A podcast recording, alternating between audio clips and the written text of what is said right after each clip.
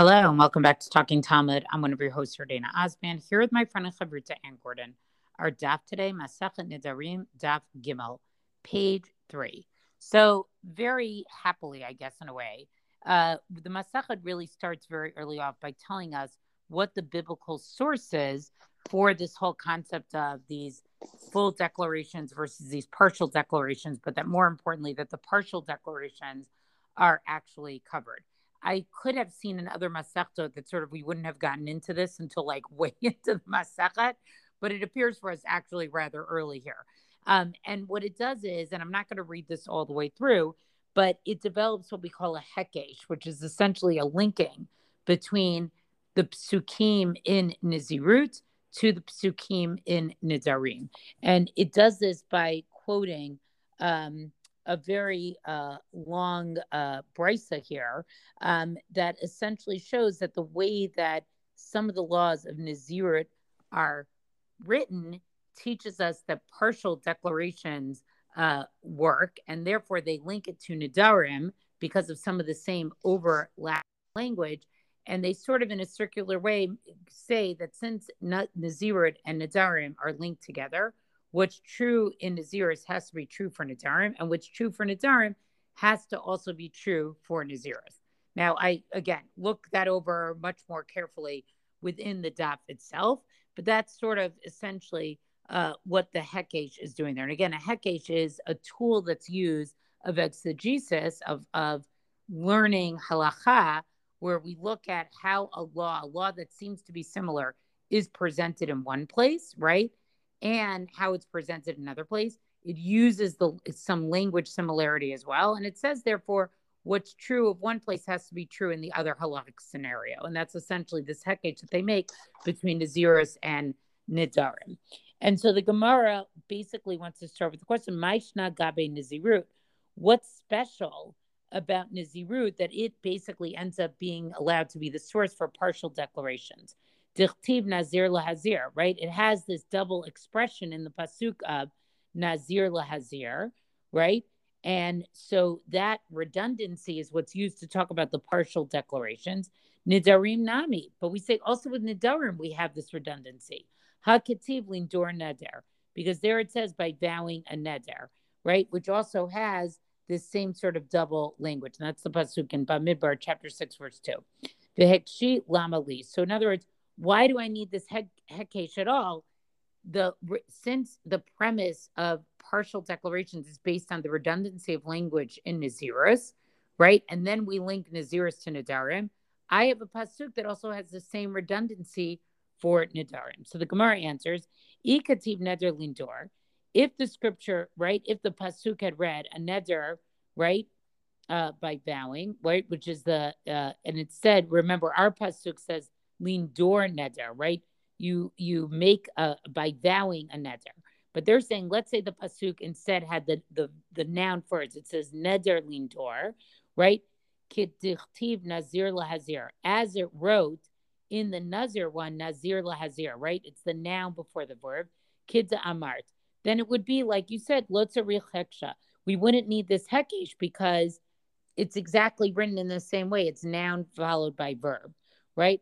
Hasha neder, but here because it's you know it it has it the other way, right? It's the verb followed by the noun.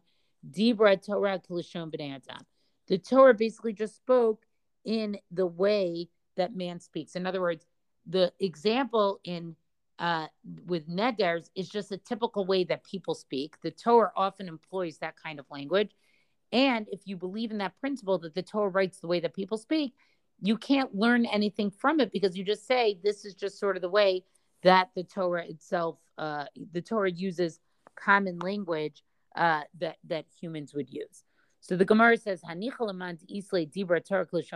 Okay, fine. You explained this according to the person who holds that the Torah is generally written in the common language used by men. But for the person who holds that that's not true, that the Torah does not write or is not you know that that's not the way we interpret the language of the torah that we just say oh this is the way people would commonly express this. What does he do with this you know redundancy of lindor neder? So the Gemara basically says that the one, you know, they would have a different way to explain this. He would actually say, right, that the Lindor Neder is what teaches us about the partial declarations of Nadarim are like full Nadarim. Umakish Nazirat Nadarim. And then he would compare Naziris to Nadarim. So essentially, they would he would learn it in the opposite way. The way our Hekesh worked that we officially learned, it was Naziris redundancy to Nadarim. But if you do not hold by, the, if you hold by the principle that it's not Kilashon B'nai Adam, that the Torah does not write we don't worry about whether or not the Torah is writing like the language of man, then according to that opinion, you would take the lindor, the uh, the link, the redundancy of lindor neder, okay, and you would learn partial declarations from the example of neder, and then link it to naziris. Like, which direction is the circle going in? Right? Are you going clockwise? You're going counterclockwise. Like, which way? Are you doing neder to naziris, or you're doing naziris to uh, neder. Okay. And so, according to this approach, right, then the redundancy of naziris is basically superfluous. So then the Gemara needs to say nazir lahazir, right? So then this, Darishle, how would he explain this? Milamed shahanizirut chal al hanazirut. That a vow of naziris can take place on another vow of naziris. In other words, if somebody says, I'm a nazir of today, and then again says, I'm a nazir of today, he basically is to, a, a, basic vow of Naziris is for 30 days. That person would have to fulfill 60 days, basically. That's what the redundancy tells us. So then the Gemara goes back to the opinion of the person who says. The first opinion, right, who does Naziris to Nidarim, right, who holds that the Torah is written in the common language of man, right? Unazir lahazir darich, so what what does he do? And uh, so according to that one, right, uh, that that the that you can't learn anything from the neder one, right? And who therefore explains the the unazir lahazir lasot yudot nazirut kanizirut, right? And so he's going to basically learn partial declarations from nazirut. So the Gemara is then going to qualify this a little bit and say hanicha isfirale Okay. So what is he going to do then? This all holds with the person who says Naziris cannot, you know, you can't have two vows of Naziris at the same time. Eli severally commands Amr Naziris al Naziris Manale. Right, but if he is, if the person who says Ulamant Amr Dibra Torah Klashon B'nei Adam also wants to hold that you can have a vow of Naziris and a vow of Naziris, where is that person going to learn it from? And so the Gemara answer is Nemakra Lizor. So the the the the pasuk should have said Lizor is the word to abstain. My lehazir. Why does it say lehazir? Shamat mine tarte. So we learn from this two laws, right? We learn partial declarations and we learn that you can have two vows. And then finally, sort of the Gemara ends with this, the Ma'arava Imri, right? In the west of Eretz Yisrael, right? In Eretz Yisrael, they would say is kind of demapically ladot mean lean there, right? There's one partial declarations from the example of neder. Uh. And there's one who's going to learn it from uh, anything that come from from his mouth. He should learn, right? This is going to be the the the the the second Tana who holds that the Torah was speaking in the common language used by man, and and so that you're going to learn this from from Netzer. So, uh, you know, this is uh, sorry, excuse me, I explained this wrong. That the first time is the one who's going to say uh, partial declarations from the Netzer, as you said before, by linking it with uh, Naziris, and the second one is going to learn it just from Netzer itself. So, I, I think what's interesting about this whole formulation here is like you end up in the same place, right? You end up that partial declarations are declarations. But it's fascinating to see how much attention the Gemara pays. Like the Gemara wants to know actually how you learned it, and they're willing to entertain all different ways of exegesis to how you get to it, even though uh, you know you end up in the same place. And so, I guess if I were to sort of paraphrase this, the it's the the the Gemara isn't interest is interested obviously in the destination, but the journey is very important to the Gemara. Like how you got there really, really matters for the Gemara. So I have two comments or questions or whatever. The first is the fact I find it very interesting that Nazir, that the vow of a Nazir and Nidarim in general are treated as separate things, right? Instead of saying that the vow of a Nazir is a neder and let's call it a day, right? It's it's given its own passage in the Torah. It's given its own masachet, right? And and here it's a whole you know back and forth to to figure it out. I, I find that interesting to begin with. Meaning, wouldn't neder by itself be an, an umbrella enough kind of vow to include nazir? And the answer seems to be no. But I find that interesting. And secondly, I think this business about B'lashon Adam that in the way people naturally speak, also to be interesting because when I think of oaths outside of this Gemara context, right? When you think about like I don't know, the television court case, right, where someone's supposed to raise their right hand and do you swear that everything you say is going to be the truth, or you know, wedding vows. Again, I'm th- thinking like secular cult- culture, stereotypical kind of vows. They're exactly the opposite of Bilshon Ben Adam, right? They're formalized. They are fancy, you know, in terms of uh, phrasing and so on, and it's not at all um, the way people speak. Again, just an observation or a comment or whatever. I, I think it's interesting. Yeah, I know. I think both both two good observations and, and and comments of that. And again, I think it all has to do with language, right? Like it's paying very close attention to the language of the uh you know of the Torah, which informs uh, a law or a mitzvah that is all based around language. Indeed. Okay. I'm going to now jump to the latter part of Amud Bet, where we're going to talk, where the Gemara talks about um, the violations of halacha, right? The the the sins one incurs one when when one makes a vow, um, not just when one breaks a vow. No, yeah, yes. Let's let me say this carefully. I'll read it inside, and, and we'll see where we go. Amar Mar Uma nidarim over beval yachel ubeval ta'acher. We have two um, Torah uh, Torah verses, Torah level prohibitions that are violated one when one breaks a vow. Specifically, he shall not profane, or one shall not profane. That's the first one, meaning beval yachel. And likewise, there's a prohibition of baal ta'acher that you will not delay, meaning that if then you have to go fulfill it. And that specifically, it shows up in the context, or it's used also in the context of the Nazir. בשלמה בל יחל דנדרים משכחת לה, כגון דאמר כיכר זו אוכל ולא אכלה, עובר משום בל יאכל דברו. So first of all, we understand that the idea of, you know, not profaning in the case of a vow, as we say, I, if somebody said, I'm going to eat this, you know, loaf of bread, and then he, he doesn't eat the loaf of bread, right? Then he's violated the fact of what he's he's broken his word, and that is considered um to be I keep saying profane. It means to to to break your word, right?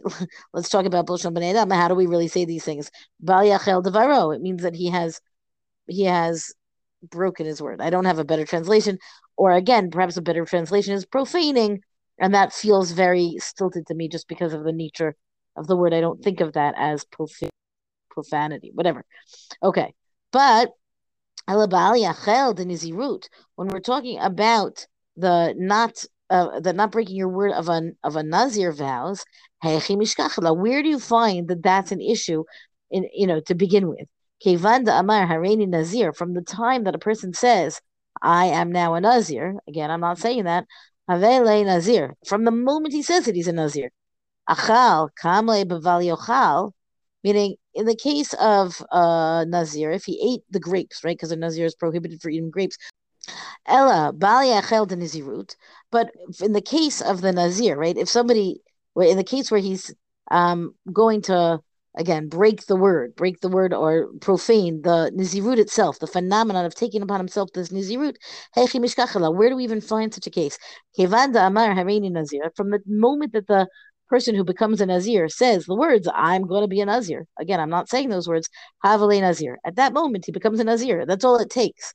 Achal. So what happens then, for example, if he eats grapes? Now, just a very, very quick reminder that the Nazir is prohibited from eating grapes and all grape products. He can't um, uh, take a haircut or shave, and he cannot come in contact with a dead body. And those are like the big three issues that a Nazir is um, swearing off of when he takes upon himself the Nazirut. Um, and a Stam Nazir, a Nazir, the, the average or the basis of a Nazir is 30 days. And there are those who have um, lasted longer or they've taken it upon themselves for longer. There's also the phenomenon, and I guess we should mention it, of the fact that we don't have a Beit HaMikdash nowadays, so you can't get out of the Nazirut.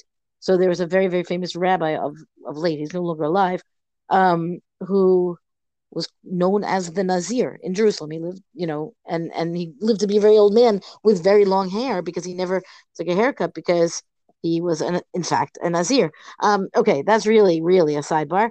Um, but the point here is that here we have a person who, if he eats the grapes after he has already taken upon himself the Nazirut, then he is violating that prohibition of um, Bal Yochal, of not eating his grapes, right? And likewise, shata, if he drank wine, kamle beval yishted, then he's violated not drinking wine.